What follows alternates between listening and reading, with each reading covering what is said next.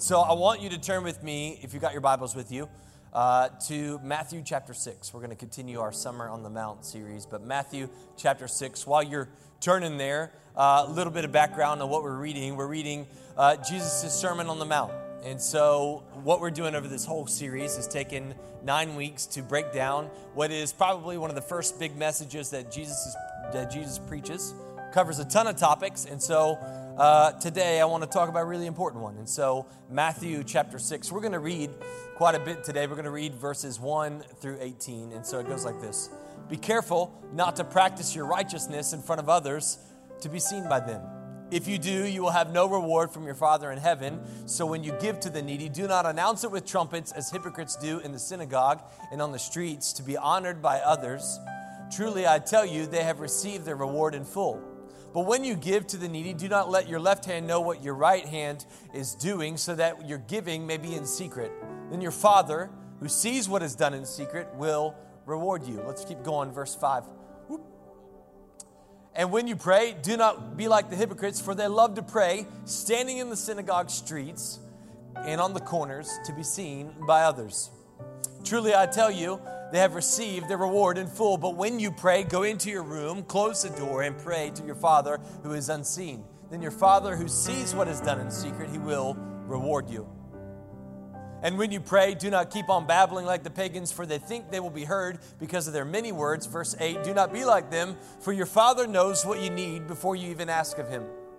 Verse 9 says, Then this is how you should pray. This is a familiar prayer if you've been in part as of a church body before. It's Our Father in heaven, hallowed be your name. Your kingdom come, your will be done on earth as it is in heaven. And give us today your daily bread and forgive us of our debts as we also have forgiven our debtors. And lead us not into temptation, but deliver us from the evil one. For if you forgive other people when they sin against you, your heavenly Father will also forgive you. But if you do not forgive others their sins, your Father will not forgive your sins. Verse 16, and when you fast, do not look somber as the hypocrites do, for they disfigure their faces and show others that they are fasting. Truly, I tell you, they have already received their reward in full.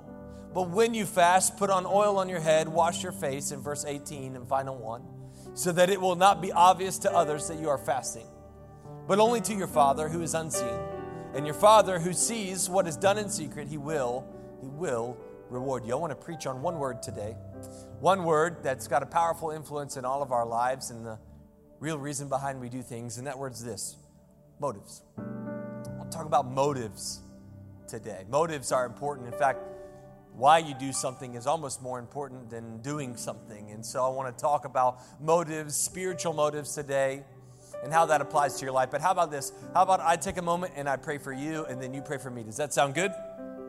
Oh, come on, go church. Y'all, y'all awake? This ain't 8 a.m. Come on. I'll pray for you, you pray for me, all right? Dear Heavenly Father, Lord, every person in this house, even those watching online, Lord, I pray right now, you would just begin to clear our mind of every distraction. I come against distraction in the name of Jesus. Lord, I pray that you would open the ears and the minds of the hearts of those in this room. God, release the word that you've prepared today, Lord. God, let it, let it change our hearts and change our minds as we give you the honor and the glory for not only what you've done in the past and what you're doing now, but Lord, we give you the praise for what you're going to do. In Jesus' name we pray, and all God's people said. And why? Why do we have the wrong motives. Seriously, why, why, why do we as human beings uh, tend to get a little shady sometimes? Why do we take shortcuts? Why do we always want uh, like the fastest way to get to something? Why are we always trying to bend around the looks of something? Like, why do we have wrong motives? Why is manipulation even a part of who we are as human beings? Like, why does it? Why is it even around? And let's just be real. No one, not even the holiest person that you know, is exempt from manipulation. No one. In fact, manipulators, it, they do the right thing, but they're doing it for the wrong reason. And pretty soon, after they show up on the scene, their real agenda really begins to come forth. How many of you have ever had new friends in your life that after a while it was revealed their real intention? Anybody? Anybody, anybody ever just, you, you, you, you had somebody, maybe you were the boss and they were all about you there for a little bit, and all of a sudden they came to you and you realize uh, it's like Dwight from the office. They're just assistant to the regional manager. Like they're just, they're just all about you, but they have these backdoor, these backroom intentions with everything that they do. You know, I got a confession to make, you know, just being straight up. Uh, I've manipulated before. In fact, uh, currently we're manipulating, and I'm just, this is confession time for me. Is that okay? Is that safe? Is this a safe place for me to be honest? You know, we're blessed in my house with three amazing children. I have two identical twins that are almost one year old, August 4th, man, they're precious. Raleigh and Addison, uh, they run the show, let's just be real. Uh, and then Judah, who just turned three. And so, bedtime at my house, it can be a wild affair, all right? It definitely takes two people to do. And uh, we, we give everybody a bath, and then the girls are going to go to sleep first. And so everybody gets their pajamas on, and we take a moment, we pray over the kids, and then we read a story, and then uh, we always sing, Jesus Loves Me. Well, you know, it takes two people to lay the, to rock two babies and, and to lay them down safely. i have done it like kind of doing it by myself. Um, but you cannot let a three year old just run loose in your house. Like anybody that ever had a three year old know what I'm talking about? Like you can't, they cannot have free reign where there's like knives and the TV remote and like all the things that are that are dangerous or important in the house. And so one of the things that we started doing was my son, he's obsessed with tools, like legitimately obsessed with tools. In fact, he brought a, a toy jigsaw to Go Kids today and he's running around just going, it's a jigsaw. It's a, just j- jigsaw. Like all about tools. And so what I've done is I've said, hey, if you if you sit right here and you behave, guess what? We're gonna play with tools after the girls go to bed.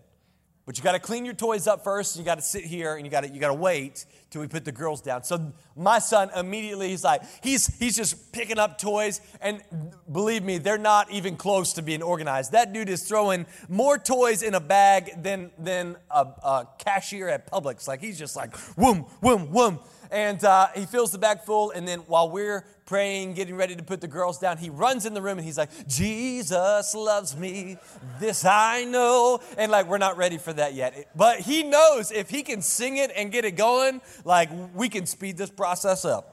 Like, I'm trying to get to tools. I know you're trying to put my sisters down. That's irrelevant to me in this moment. Like, I want to go play with tools. You're taking forever. And he'll just keep singing Jesus Loves Me, and he sings it real fast, too. Like, it's like we're trying to have a moment. He's just like, Jesus loves me. This I know, for the Bible tells me so. And while I offered up the tools as a manipulation to keep my son still, my son is manipulating the pace at which I put my daughters down. And it's this, this like sick, vicious cycle in my house, right? Like I, I used the tools as a motivator to get him to behave. I'm just gonna be honest, you know. And some of you are like, that's not manipulation, man. That's parenting. Come on. like that's just normal. Like you're just you're doing what we're all doing. You're doing what your mom did, you know. But no one, no one wants people around them that have an ulterior motive. Like, no one wants hidden agenda people in their life. Hidden agenda people, they always seem to try and crack the foundation of everything you're trying to work on. Like, hidden agenda people, just being real honest, uh, can be annoying. Just, they're annoying. And, uh, and I believe that the Lord is, is just as concerned about your agenda with your relationships at work as much as He is about your hidden agenda with spiritual things.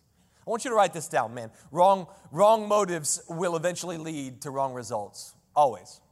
Always. Wrong motives always eventually lead to wrong results. It may not be immediate. You might get a temporary fix on something that you're wanting, but at, at the end of the day, the truth always shows its face. The Bible says what's done in the dark will always be brought to the light. Like it's always, it's going to come out eventually. And wrong motives for spiritual things, behaviors, habits is exactly what Jesus is kind of touching on in this particular part of the Sermon on the Mount. And so I want to hit up really what's three major components, I believe, of the spiritual walk and the spiritual journey. And so G- Jesus, he touches on them. The very first one is this thought of generosity right there at the beginning. Generosity. I want you to keep your Bibles out if you've got them. If you've got the Bible app pulled up on your phone, you can do so. I'm going to keep jumping back into the word. And so I want to read just verses 2 through 4 real fast again. So when you give to the needy, do not announce it with trumpets as hypocrites do in the synagogues and on the streets to be honored by others, because truly I tell you, they have already received their reward in full. But when you give to the needy, do not let your left hand know what your right hand is doing, so that your giving may be in secret. Then your Father, who sees what's done in secret, will, will reward you. Man, generosity can be incredibly powerful in your life, in your walk, in your faith journey, if you do it with the right motives. So let's talk a little bit about generosity with the right motives. It produces a change in your heart. Like when you choose to give to somebody in need, it seems like God all of a sudden awakens to your vision and, and the things around you, all the needs of the things around you. And I promise you this I've noticed this thing about the Lord. The more you become generous with what He gives you, the more He gives you because He wants you to be generous to other people. He wants you to bless other people. And obviously, when you give to somebody, it's a blessing to them, right? And uh, if we had to define generosity, let's just call it like this. Let's say generosity is giving, uh, taking what you have and giving it freely without expecting anything in return. And so you're blessing other people. And then the third thing, I think, I think generosity just opens the door for God to bless you abundantly. I really do. I really believe, uh, I've seen it in my own life. Again, uh, didn't grow up with a whole lot, and, uh, but my parents, they, they were always givers. And every need we ever had was always met. And we grew up with a great family. And I grew up in a, in a household that loved the Lord. And there's some things that money can buy. And then there's things like that that money will never buy. But man, did they make a difference in my life, man. It's the generosity, the generosity of the Lord. In fact, we talk a lot about Go Church, about generosity. In fact, if you attend Move Track, and I encourage you, if you haven't, you should. Uh, we talk about this, this phrase, we get to give. Like we get to give, and when we give, we get to be a part of what God, God is doing. And, and, I, and I grew up learning this, this concept is that there's genuine blessing tied to genuine generosity. In fact, you may have heard this scripture before, but Luke chapter 6, Jesus speaks directly to it. He says, Give, and it will be given unto you, a good measure, pressed down, shaken together, running over and will be poured out into your lap. For with the measure you use, it will be measured unto you. Now, this, this is not a, a message on money, but I want to illustrate something to you. I want to show you what the Lord says about blessing, about favor, about what He wants to do in your life, because I want you to know that if you have the wrong motives in giving and being generous, you will literally rob yourself of all those things. Because God, God doesn't want somebody with an ulterior motive, God doesn't want somebody with this hidden agenda that, that's giving to be seen and giving to be noticed and giving to get a pat on the back or giving to get their name on a building. When you give in secret, you give out of this right motive and this right heart. And generosity in secret, it never goes unnoticed by God. It always gets seen by God and it gets honored by the Lord. I think Jesus is really trying to drive home this, this point right here. Generosity bragged about robs the intent of the action. It robs it. It, it takes away. People, people know when your motives are wrong. Like, come on, let's just be real.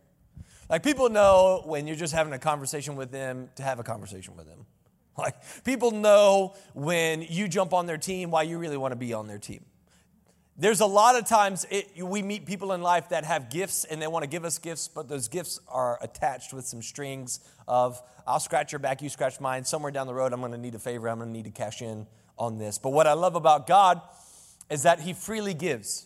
In fact, he gave his only son so that you and I could have life, a second chance at it. People can sense when you're being deceptive. And if you're doing it for the blessing of man, let me tell you something. If you're doing it for the blessing and praise of man, don't worry. That's exactly what you're going to receive. Like you're going to receive the praise of man. People are going to people are going to talk about you. They're going to be wowed by you. But what you won't receive is something that man could never give you, and that's the blessings of God. And many times we hype it up in culture about it's got to be about the content, it's got to be about the views, it's got to be about the people you know and the stage you're standing on. But let me tell you what, some of the most rewarded people in history and most rewarded in heaven are ones you've never heard of. Ones you've never heard of. They've operated behind the scenes for years and God's honored it, God's blessed them. In fact, Jesus says, hey, if you give in order to receive praise, then praise will all will be all you receive. I want you to write this, this down, this thought on prayer, on generosity. God wants to bless our generosity, but God won't bless generosity with a hidden agenda. He won't. God, God won't bless anything with a hidden agenda. He's the creator of truth. God's never lied to you. God has promises that He's always fulfilled. And so when we come about deceptive ways because of who we are as human beings and our sin nature, God's not going to honor that. He's not going to honor what we're trying to do. So generosity is like the first component of this whole thing. But Jesus jumps into the second part, and I want to talk about prayer. Like prayer. Prayer, prayer's whole purpose is to connect with God on an intimate level. Prayer has a ton of aspects. In fact, we could probably do a nine week series on prayer uh, because it's just, man, prayer, prayer is powerful. It's powerful. And uh, prayer is this natural result of a relationship that you have with God. And I think about it this way uh, we went out to dinner Friday night. Uh, to celebrate my birthday, that was a couple weeks ago. We went out with some uh, of the church staff, and uh, we went to this restaurant, and it was it was awesome. But I'm the, I'm a kind of foodie person. Where are my foodies at? Anybody? Raise your hand. You love some food. Come on. God's blessed it. I'm gonna eat it. And uh, I always get something different at a restaurant every time. My wife is a creature of habit, however. And within 30 seconds, I looked at that menu and I was like, yep, she's going to order the scallops. And about 10 minutes later, she said, I think I want to get the scallops. You know, like, I was like, cha-ching, I'm getting better at this marriage thing, right? And she ordered it. She got it. It was phenomenal. But here, here's why I'm saying that. Like, I know those things about Emily because we're in relationship with each other. I've seen her order food. I've seen her eat food. I've seen her, I've seen her talk about different stuff. I know her interests and her likes. We've had conversation, we've had communication. And the same thing goes with your relationship with God. Many of us don't know what God wants or what God's trying to order in our life and order in our universe because we've not spent enough time with God. Our conversations with God revolve around the blessing at the dinner table. And if I say it, it goes something like this to the king or good food, good meat, good God, let's eat. Like, like, like some of us, that's the extent of our prayer, like our prayer life then, or when we lay our heads down to sleep, like we give God 30 seconds. But I'm telling you, if you will unlock the power of prayer, you'll realize that it is the lifeblood of a believer.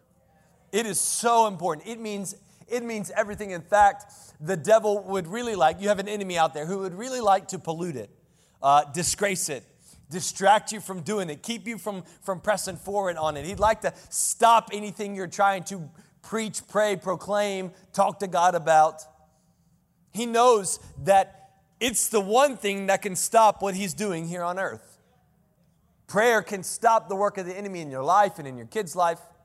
And so it's his desire to keep you from doing it. And prayer, prayer is both, you know what it is? It's both easy and hard.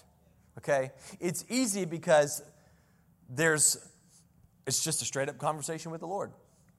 You literally have access to God in heaven before the throne. You don't need to go through some seance or some ritual. You don't need ordination. You don't need a degree. You don't need another human being to do it for you. Like you can talk, if you're a believer, you can talk directly to God. And you can just share what's on your heart. And that that is what makes Christianity so great. It's like you have an open line with the one person who's crazy about you and gave his son for you and wants to give you life and give you blessings. Like God, God's right there for you. And the enemy knows that. So while it's also easy, prayer is also very hard. It's very hard. It's hard because you have an enemy who understands its effectiveness. Let me tell you this more has been done for the kingdom of God through prayer than anything else. Like, like kids have come home and revival has broken out because someone chose to take time to pray. And, and, and, here's where we get it wrong. Many people want to preach, speak, lead, sing on the front line, whatever you want to call it. They want to be like, put me in the spotlight, that's what I want. But if you want to make a real difference, man, you better pray. Pray. Learn how to pray before you learn how to preach. If you learn how to pray, let me tell you what, you'll preach. But if you learn how to preach first and not pray, you'll never preach really well. Man, prayer's hard. Don't believe me? Try and do it. Try and take some time out of your day to pray in the morning. Let's just say we're going to take 10 minutes. 10 minutes. Here's how it goes. Usually you get up in the morning and you're like, I'm going to take some time to pray. You start to drink a cup of coffee and you go out on the back porch and you begin to pray. And all of a sudden you just begin to get real sleepy again. Anybody know what I'm talking about? Like, my dad, my dad used to be like, I can't sleep. He'd be like, go back in your room and pray. yeah, he'll put you to sleep.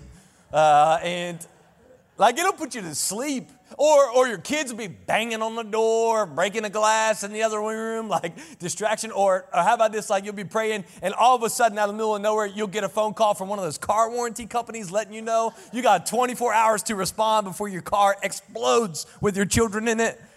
Like, you know, it's always like, gotta do it now. How did you get my number? I don't even, I don't even have a car payment. How did you get my number? Man, but prayer, prayer is hard because distraction is real. If you got your phone in your hand, you know what I'm talking about right now. Some of y'all on Facebook, stop it. like distraction's real. In fact, distraction is one of the strongest tactics that the devil uses. He, he doesn't want to kill you, he wants to distract you. Because have you ever met a distracted driver like in the parking lot? Like they'll do a lot of damage to other cars. And you'll do a lot of damage to people around you, believers around you, church people around you, the reputation of the church. If you're a distractive, distracted, wrongly motivated believer. But man, when you when somebody can pray, boy, it's good. Ever met somebody that can pray? I mean, like when they pray, it's like, yes, Lord, yes, Lord, yes, yes, Lord. Like it's it's good. I'm not talking about those people that like when they pray, they're like, Daddy God, we come before you today. And if you're in here and you're a daddy God person, let me, on behalf of everyone in this room, tell you politely to stop. Because it's weird. Right? Can I get an amen from somebody in the crowd? Right? Like, you ever met somebody that can pray. Man, my dad, man, my dad can straight up pray.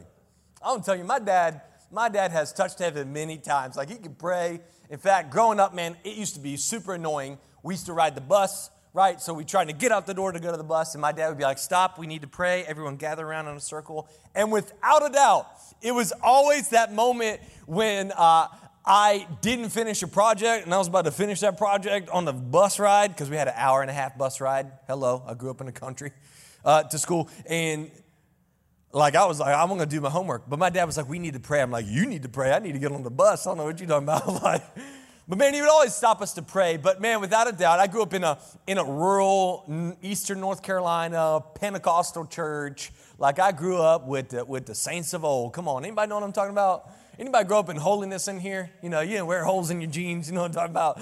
And uh, man, we would have church, man. We would just go in, and it would, without a doubt, every time we get ready to leave, and the pastor would be like, Brother Stan, I'd like for you to pray.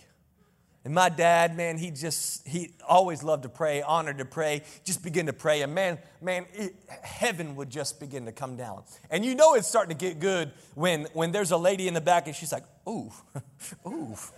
Go ahead. Like, and the glory bomb just starts, they're going back into a song like 10 times. All of a sudden, there's a lady in the back, and, and she's just like, No weapon formed against me shall prosper. Where are my saints at? Y'all know what I'm talking about. Y'all know? Like, and I would be like, come on, man, you asked my dad. We're for sure not making it to lunch now. My God. We're gonna be eating at Shoney's again. Lolly. Like, like always, man, because man, the presence of God would just come down, man. People can pray, man, prayer, prayer, when people are rightly motivated by prayer, man, prayer is powerful. It makes significant change here on earth. In fact, prayer, prayer with the right motives, it's always quick to give God the glory. Always. It always is quick to give God praise and thanks for not only what He's done, but what God's gonna do prophetically. You know, prayer, prayer is a cherished time. It's not, it's not a moment to breeze through. It's not 30 seconds and you're done for the day. Congratulations, you got your gold star. In fact, the word says pray without ceasing. Some of you are like, how do you even do that? I gotta go to work, I gotta eat, I gotta shower. It's just being in constant state of conversation with the Lord. Like constantly talking to Him. Like nothing in your daily routine is above the Lord. Nothing's above a conversation with Him. Prayer, it awakens our heart to hear what God's saying. Let me just be real honest with you. There was a big portion in time in my ministry early on where it was all about me, all about what I was going to do and where I was going to preach. And I found out I was just telling God everything that I was going to do with my life, but I wasn't listening to what God was trying to do with my life. And I hit this thing called a lack of success. And all of a sudden, everything that I built kept crumbling. And I realized something. I had to go back to my intentions with it. I had to get back to recentering my focus on Him. I had to listen. And we have a lot of believers that do a good job talking, but not many that do a good job listening.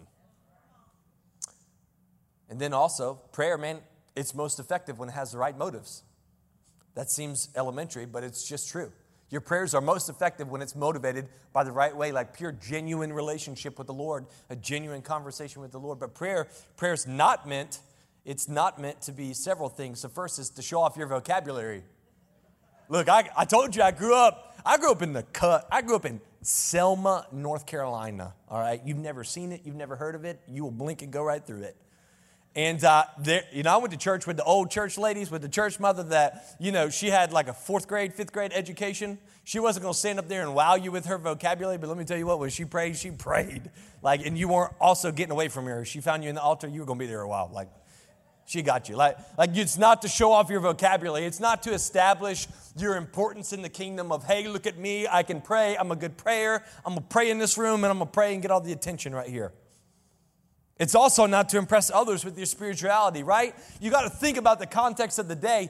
Like synagogue leaders would literally pray out loud on street corners to gather attention. It said the, the really generous, like bigotry generous people had trumpeteers that went with them. Like, can you imagine that? Like, I'm giving money to Billy today. You know, like it's real weird. But Jesus is tackling this very, this very subject. He's saying, hey, all those people that got the hype and the attention, praying out loud, and you're wild with their vocabulary, guess what? They've already received their reward. And it's not me, it's not my plan. I want you to write this down, man. Prayer bragged about robs the intention. It robs the intention, it robs the intimacy, it robs uh, the connection. It has the ab- absolutely opposite effect of the original intent. And instead of drawing you closer to God through prayer, Instead of revealing what God has for you uh, in, in prayer, it literally pulls him away from you. It draws you closer to the crowd and closer to man and closer to the attention and the praise of man. And if the praise from man is what you want to receive, guess what? The praise of man is exactly what you will receive. But you won't receive anything that God has for you. Praise of man is exactly what God's got for you. Like, like You'll see everybody. You'll hear the praise of man when you're praying out loud and you're just trying to gather all the attention. I'm not saying don't pray out loud ever. I'm just saying when you're doing it with the wrong motives, you'll receive the praise of man, but you'll never hear a response from the Lord.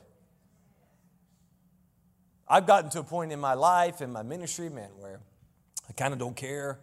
Uh, I know that you're supposed to get that like, like 60, 65. Like you get to that point where you're just kind of like, I'm doing whatever I'm going to do. Like I'm at the point now where I'm just like, man, if, if the Lord has released me to do it through His Word, I'm going to do it. Like, I, I want to see God move. I'm not going to tell Him He's going to do it A, B, and C on Wednesdays, Tuesdays, Thursdays. I'm not going to tell Him He can't have my morning time or just my evening. Like, I'm, I'm saying, God, you do whatever you want to do in my life, God.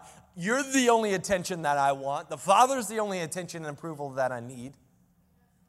And you got to get to this habit where you're just like, that's what I want. That's what I want. The third thing that he talks about uh, is, is this, this word fasting, right? Fasting.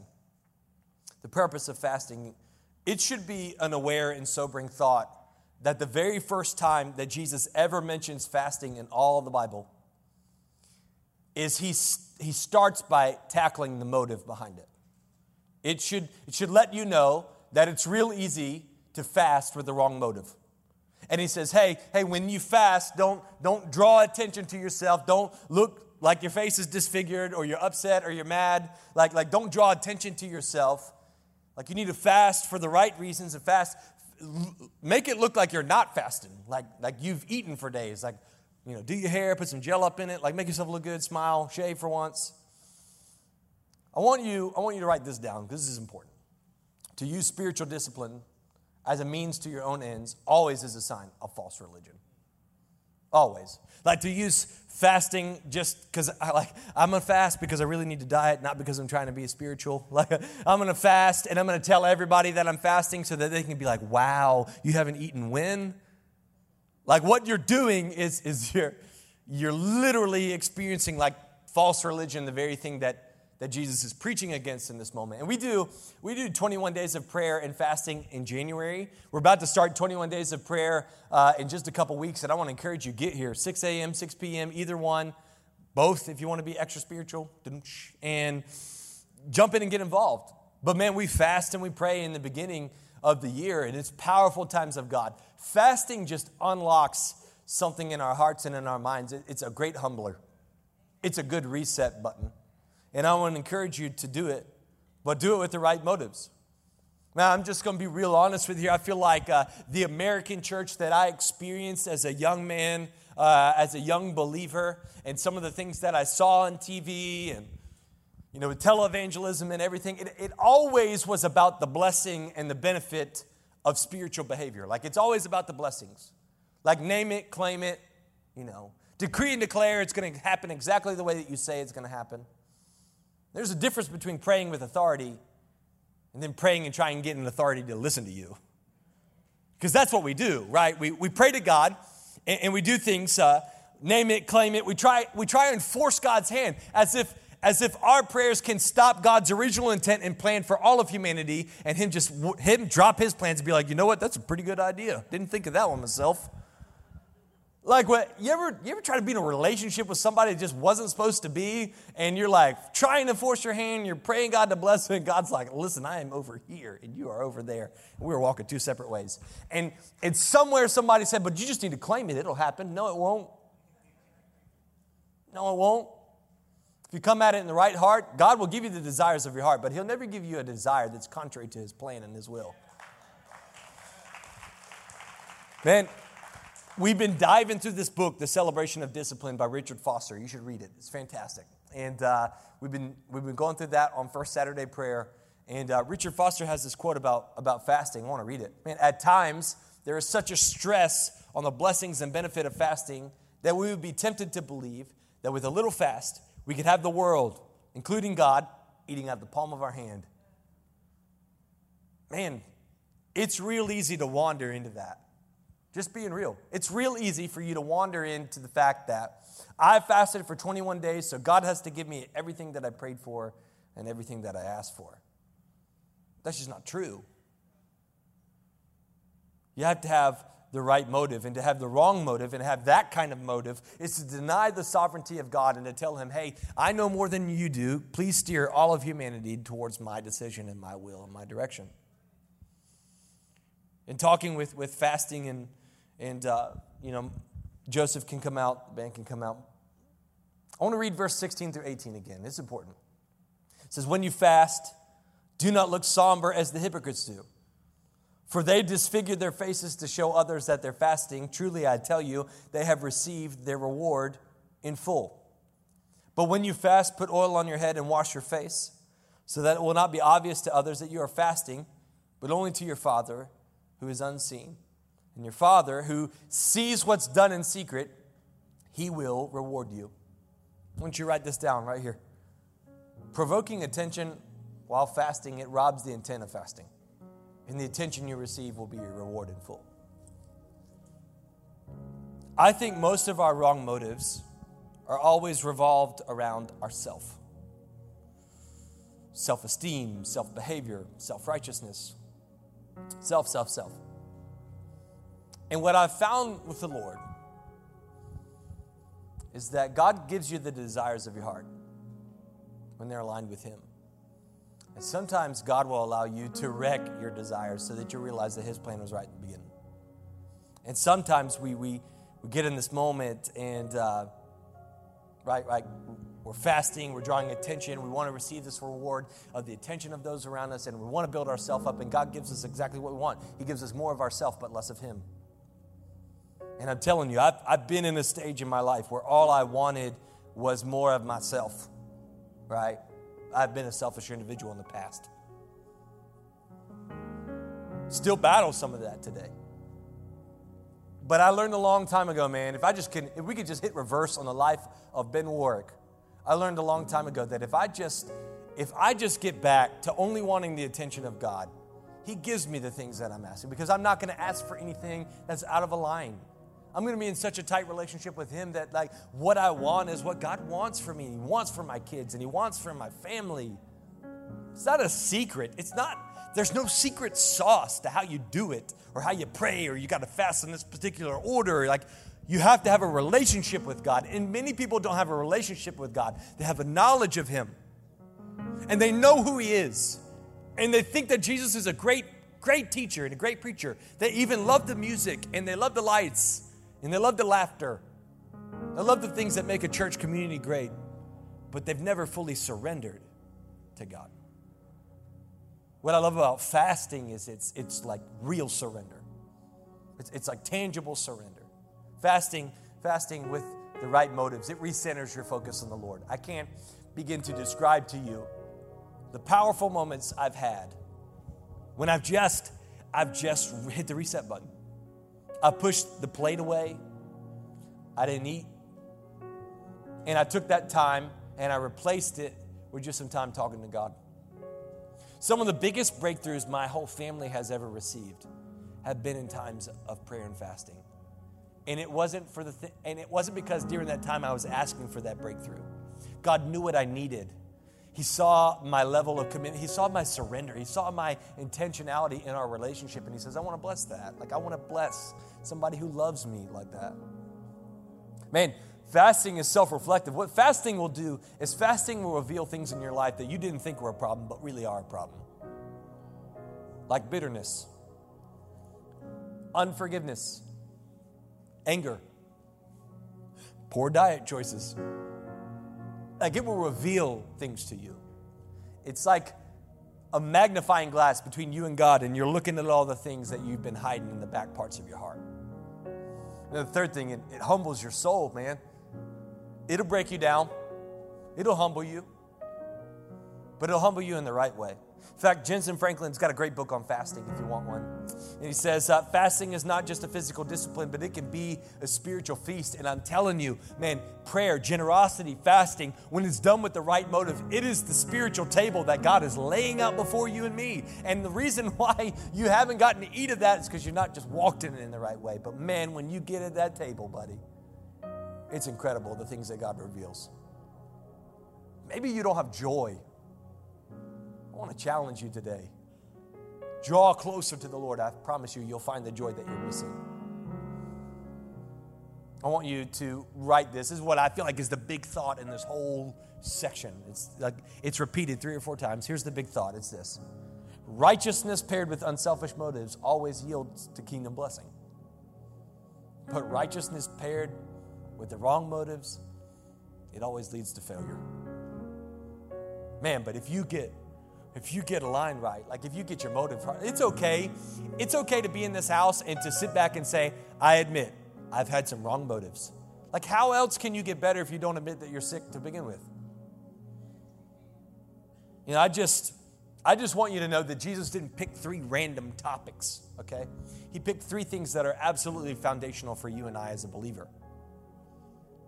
Give. Give without having a trumpeter walk with you.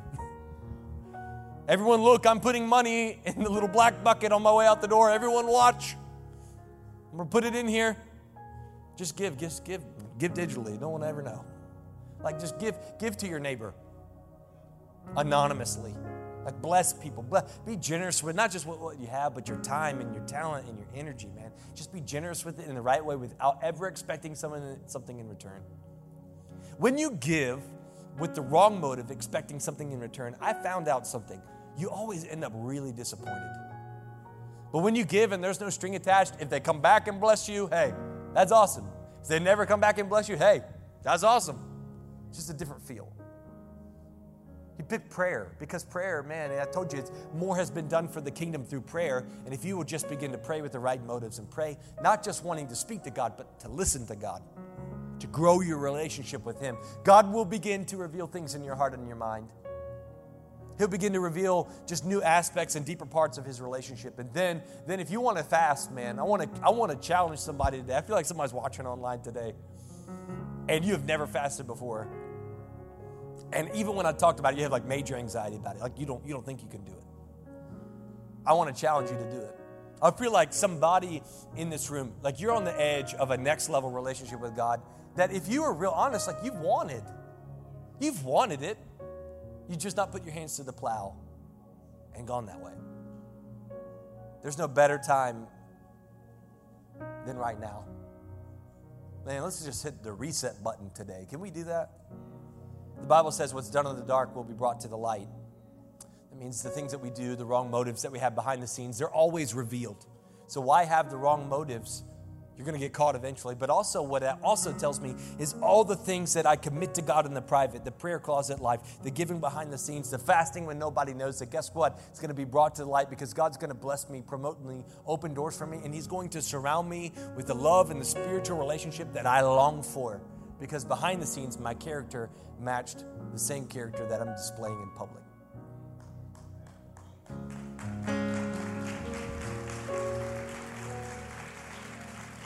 I'm gonna close with with this question today, man. Just, let's just talk about it for 10 seconds. What's motivating your spiritual behavior? Like, literally, why are you here today? Do you think God's in heaven with some gold stars on an attendance sheet and he's like, they made it on the 25th? Boop. Ah, they didn't make next week. And then when you get to heaven, there's going to be some pecking order of people who didn't miss a Sunday and those who did. What's your motives for, for participating in fasting? What's your motives for giving? Like, do you want your name on a building? Give to a school, they'll put your name on a building in a minute. You want to see a kingdom impact? Man, give to the give to the Lord's house without ever telling anybody. And watch God do things for your home and your business and your family and your relationships and your emotional stability that you never saw coming. Why? Because you chose to be generous with the right motive. What's motivating you spiritually? Heads bowed, eyes closed, no one looking around the room. You know, I've talked a lot about a relationship with God today. I've talked a lot about like byproducts and aspects of a relationship with God, but maybe you're in here. Maybe you're in here and you can just be real honest. Like you don't have a relationship with Jesus. Like you know who he is. You're here today. But you don't know that if you died today, you'd actually stand before him you don't know that you actually can say beyond a shadow of a doubt, like, I've asked Jesus into my heart before. I want to give you that opportunity today. Maybe you're in here and you want to accept Jesus Christ as your personal Savior, maybe for the first time. I just want you to lift your hand. I want to pray over you. Nothing weird's going to happen. I just want to pray. Raise your hand high. Maybe you're in here and I see that hand in the back, sir. Maybe you're in here and you could say, Pastor Ben, like I, this being real, I need a reset. I've had some wrong motives. Maybe in the past, maybe even in the present. Like I've, I just need to draw my attention back to God. I need to reset with God. I need to stay more focused with Him. Like I just need a, a new beginning today. I just asking for a little bit of prayer, a little bit of courage. If that's you, I just want you to lift your hand because I want to pray over you right now. Thank you, all over the room, man. Thank you for being honest with yourself today. If you are the one person who raised your hand to accept Jesus Christ as your personal Savior, I want you to pray this prayer with me. And to show you that we're a family, we're going to all pray it out loud together. Can we do that? Say, Dear Heavenly Father, I realize I'm a sinner in need of a Savior. Come into my heart, forgive me of my sins, and make me whole. In Jesus' name we pray. Amen. Come on, can you give it up for the person who gave their heart to the Lord? Now I want to pray real fast for everybody else that raised their hand. Because I believe this is going to be that the remainder of 2021, if you'll commit to the right motives with your spiritual walk, will be the best, the best year you'll ever have in the name of Jesus. I speak that.